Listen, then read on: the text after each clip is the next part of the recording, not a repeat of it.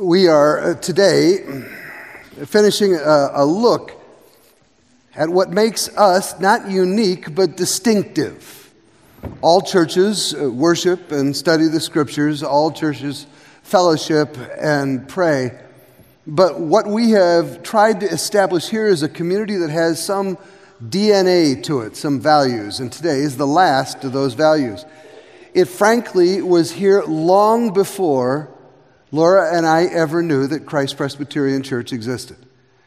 Really, for decades, if anyone were to look at this church and says, what makes it distinctive, they would have said something like, there is an awareness of the world here, an awareness of the larger world because life is more than just about them. Life is more than just about us. I believe that's grounded in this community because it's a value that's grounded in the story of God, the story God tells right from the beginning of the creation of planet Earth. When people first started to identify themselves in peculiar ways to a particular God, to say there is one God. And it comes in the story that is told in the book of Genesis where Abraham finds one God, or one God finds Abraham. And the low point of that whole story, the hardest valley, is where God tells him to take his son to the top of a mountain and offer him as a sacrifice, his son Isaac. And to show that he trusts God, he does it. And then at the last second, God spares Isaac by putting in another sacrifice. And then he turns to Abraham and said, Not you've passed the test, you get the prize, but he says, Now you know what faith looks like. And this is what happens when you are faithful. Genesis 22 I swear by myself, declares the Lord, that because you've not withheld your son, your only son, I will surely bless you. I will bless you, number one, and I will make your descendants as numerous as the stars in the sky and the sand on the seashore. Blessing number two, I declare, says the Lord, that your descendants will take possession of the cities of their enemies. Number three. And the fourth part of the Abrahamic blessing is, and through your offspring, all nations on the earth will be blessed because you have obeyed me. This is not a tribal God helping my clan and not yours. We are called to be the blessing ones. We are the children of Abraham by faith in the one God. We are called to be the ones who bless the world. Not our friends, not ourselves, not our little clique, the world. So it's important to say, what is blessing? Well, start by saying what blessing is not.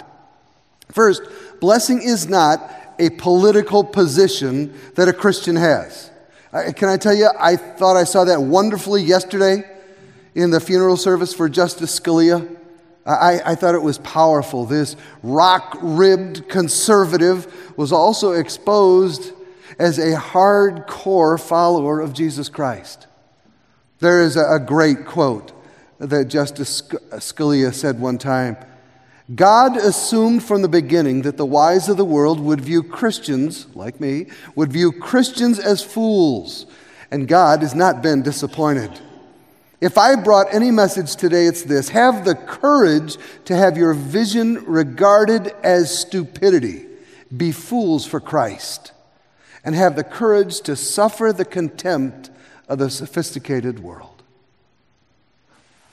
Powerfully rooted in being conservative. You know the reason I heard that? Is because I was watching the blog of a wacko, liberal, progressive activist called Shane Claiborne. This is Shane's uh, picture. He's got dreadlocks down to his waist, and uh, he is about as far as you can get from Antonin Scalia. But he was the one who posted that quote, and then he said, Christianity is at its best when it is peculiar marginalized, suffering. And it's at its worst when it's popular and credible and triumphal and powerful. same message, different poles, bless the world. Blessing is not a political position, it is the ability to see the world through the eyes of a fool. Second, I, I want to make sure that uh, the idea of blessing the world is not saying, oh, we got to go out there and fix everything. Everything's going to hell in a handbasket. That is not a biblical view of the world. Christians are the ones who discover beauty, like the music we've heard today. Christians are the ones who look out across the plains of Africa and see a giraffe raising its head and say, Look at the creativity of our God. But also, blessing the world sees not only its beauty, but its peril. The last not, I would say, is that you cannot bless the world disconnected from the church of God. Blessing is not to be confused with doing good. Blessing is not the same as helping people. Blessing connects to the God who showed Abraham who he was. And sometimes you learn that best from people who are not Christians. Uh, Nicholas Kristof writes for one of the great papers of our day. Kristof is a secular Jew, a popular, uh, progressive uh, voice, and has changed his mind about Christians. He writes Today, among urban Americans and Europeans, evangelical or Christian is sometimes a synonym for rube. In liberal circles, evangelicals and Christians constitute one of the few groups that it's safe to mock openly. And yet, the liberal caricature of the Orthodox is incomplete and unfair. Kristof says, I have little in common, politically or theologically, with Orthodox Christians, but I have been truly awed by those that I've seen in so many remote places combating illiteracy and warlords, famine and disease, humbly struggling to do the, world, the Lord's work as they see it, and it is offensive to see these good people derided. A disproportionate share, he says, of the aid workers I have met in the wildest places in the world over the years, long after anybody with good sense has left, have been Christians and evangelicals and nuns or priests. And Kristof says the story of Dr. Stephen Foster, a grown child of Christian missionaries who gave his life to care for the poor and sick in Angola, sincere and selfless, meeting him redefined Kristof's idea of what an evangelical or what a Christian is supposed to be. When you see a Christian blessing the world instead of cursing the culture, when you see a Christian blessing the world, it changes your view of Christianity. And whether you are a Christian or not, it changes your view of Jesus. So, that's what a blessing is not.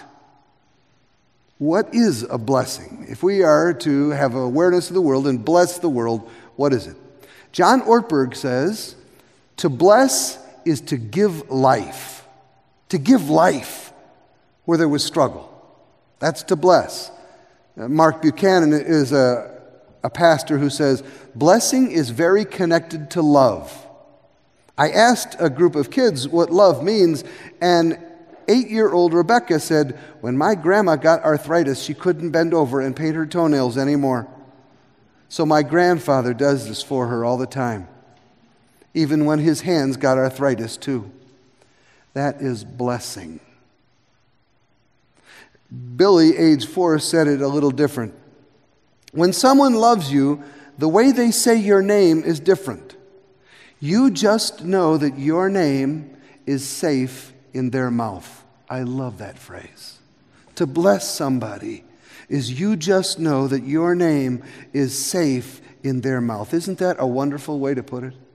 Whose toenails are you painting? Whose name is safe in your mouth? Who are you blessing? A couple thoughts about what Abraham and those of us who follow God have learned. First, you cannot bless what you will not see. You cannot bless what you will not see. The people who bless the world, the ones who are aware of the world, They see what others will not see, and it changes them. You can't bless what you will not see. I, I was, on your behalf, I was in Bangkok last week. Uh, in Thailand for a World Vision Board meeting. I ended up with a weird schedule, so I ended up going out one night for dinner alone. And uh, this is a nice part of Bangkok, uh, the Conrad Hotel. It's not the red light district, and there's a city park about four blocks away. So I walked over there and then walked uh, to dinner. And on my way, to this park four blocks away, uh, there must have been six or seven or eight times where a little girl stopped me and said, Want to have a good time?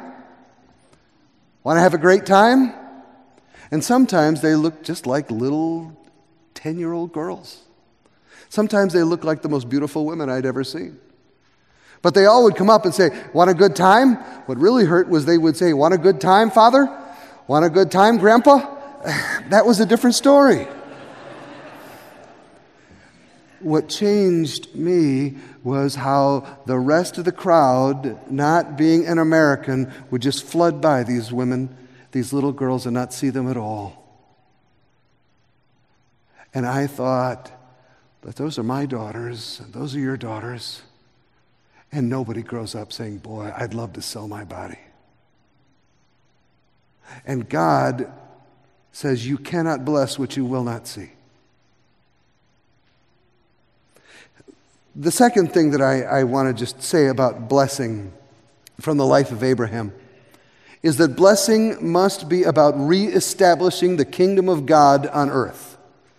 Blessing is about once again making God the king of here on earth. It is not about handing out prescriptions or stopping wars or doing good things. All those are aspects of what you do, but what you are called to do is to willfully say, I am a citizen of the kingdom of heaven.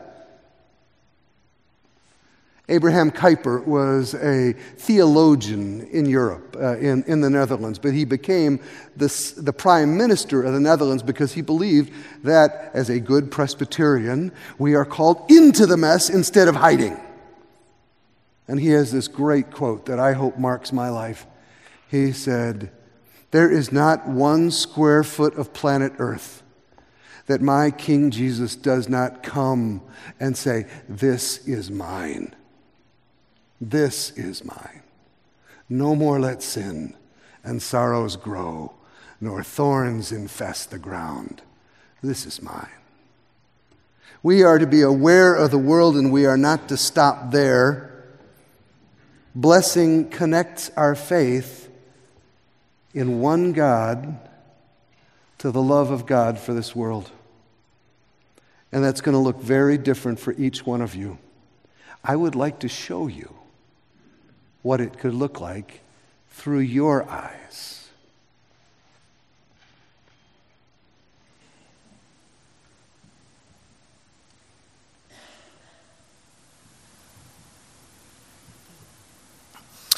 In the African nation of Congo, we have a mission partner. One of those mission partners is UCBC, which is a Christian college in Beni, which is in a war torn area of Eastern Congo, which uh, events over the last decades could be well described as a genocide that's been occurring. I had the fortune to travel to Congo to visit our mission partner at the university, and I stood with four students, ages 18 and 19, which, interestingly enough, they were the same age as my two oldest children. And they told me their collective life stories. They had scars on their face and scars on their arms as they told me about dads that disappeared, about uncles that are dead, about brothers that are gone, sisters victimized, victimized. And I, the weight of their stories just carried on me, especially when I considered my children's lives, same age, and the different lives of these kids growing up in a war zone and the experience they had. And there was a somber tone that overtook the, the room and a silence there. And I eventually broke that silence by making a, a comment and saying, Yet through all that you've lived through, you can continue to smile. And this gentleman on the right, tall as he is, he stood up tall like a lion and he said to me, I smile because God is so good. and as I take his words into context, I say that's my gift from God that I bring back to Africa, which I share with you here today. My wife Diane and I have been involved with Families Moving Forward for about 10 years. This brings homeless families to stay in our church for a week at a time, three or four times a year. Over the years, my outlook on these folks has changed greatly. I've learned that more often than not, they are hardworking people that are not unlike you and me. But through circumstances outside their control, they find themselves without a home. A photographer friend of mine often comes with us. She takes pictures of each of the families and gives them these pictures to do as they wish. You would have to go a long ways to observe greater joy when they see these families' pictures. They may never have had before. As often happens, we get so much more out of this than we ever put in. It hardly seems fair. God is very good. A little over a year ago, I was first invited to travel to Nicaragua with Opportunity International. And my first response was, right. With two young children and a job that takes me away from home on a regular basis, this is exactly what I need. But there was a small voice inside of me saying, go. And I'm so glad that I listened to that voice. Because in Nicaragua, I saw prayers being answered, and I saw not just individuals being transformed, but entire communities being lifted through economics and with dignity. And I was transformed too by the realization that it's not about me and that I alone am not enough. That it's when we make room for God to work among us and through us, that's when transformation really starts to happen.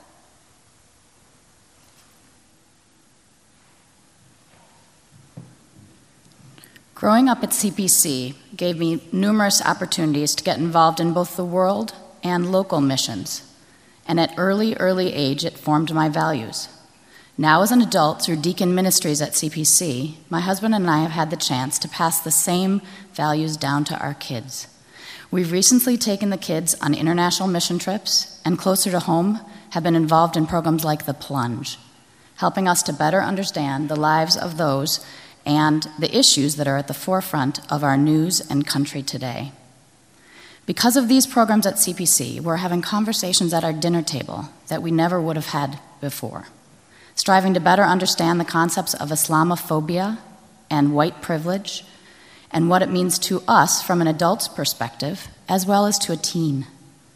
In continuing the journey, my involvement this April in Sankofa, a four day local missions trip to the Deep South, will continue to challenge me to better understand past and present racial injustice. What a blessing this church has been and its focus on missions, to both me personally as well as to my family. In January, my mom and I attended The Plunge, a program that CPC and Urban Ventures hosted. We spent the morning listening to engaging speakers talk about Islamophobia and white privilege and what those really, words really mean in their daily lives. This discussion opened my eyes to the, to the reality of other people's struggles. Something I realized was how small minded some people can be to other fellow human beings.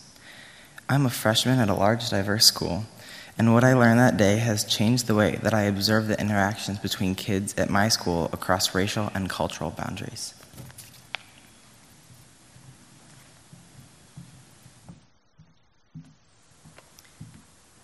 Six years ago, I went on my first mission trip to Zambia, and it completely changed my life. However, nothing could have prepared me for what I experienced or what I saw. I had never before seen extreme poverty, and nor had I been around people who were dying of AIDS. It was truly devastating to me, and I was an absolute emotional mess. And actually, my heart was truly broken by the things that break God's heart. And I came back, I returned home with a, a de- dedication to continue to serve and to make a difference and to learn. And I've gone back, I've been fortunate enough to go back a couple of times, and I'm happy to say that I'm no longer immobilized by what I see. I now see when I, I see individuals with dignity and with love. And I see the energy being coalesced in communities around asset based community development. And I see the local community coming up with sustainable ideas for poverty alleviation. And most importantly, I see God at work and I see a hope for the future.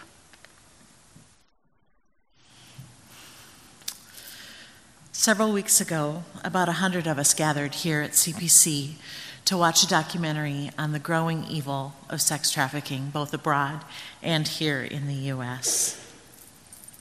As uh, I moderated a brief discussion afterwards in the fire fireside room, I agreed to stay and answer questions.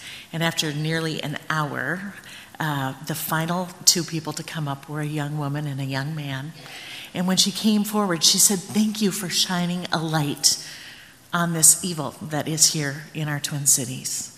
She explained that she had been a former dancer and prostitute here in Minneapolis, but is now a Christian who loves Jesus and has been transformed.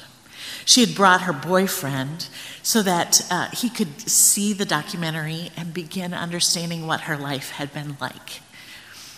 This past Tuesday, I had the opportunity to take her to a Starbucks and sit with her and hear her story of struggle and of transformation. And as I sat across the table from this beautiful 25 year old new creation, I was reminded that because of my engagement here um, with CPC and missions, I need to lead with grace. Because I never know, and you never know, who might be sitting next to us at Starbucks or even in our pews this morning.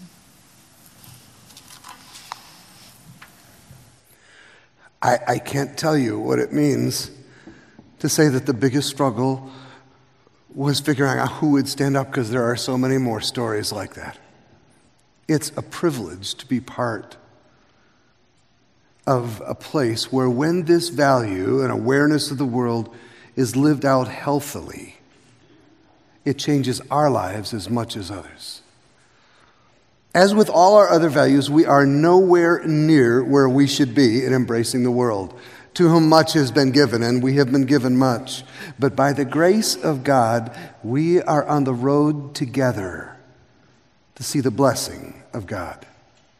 And here, here is where that road ends. At the very end of the story, we started in Genesis. At the very end of the story is the book of Revelation.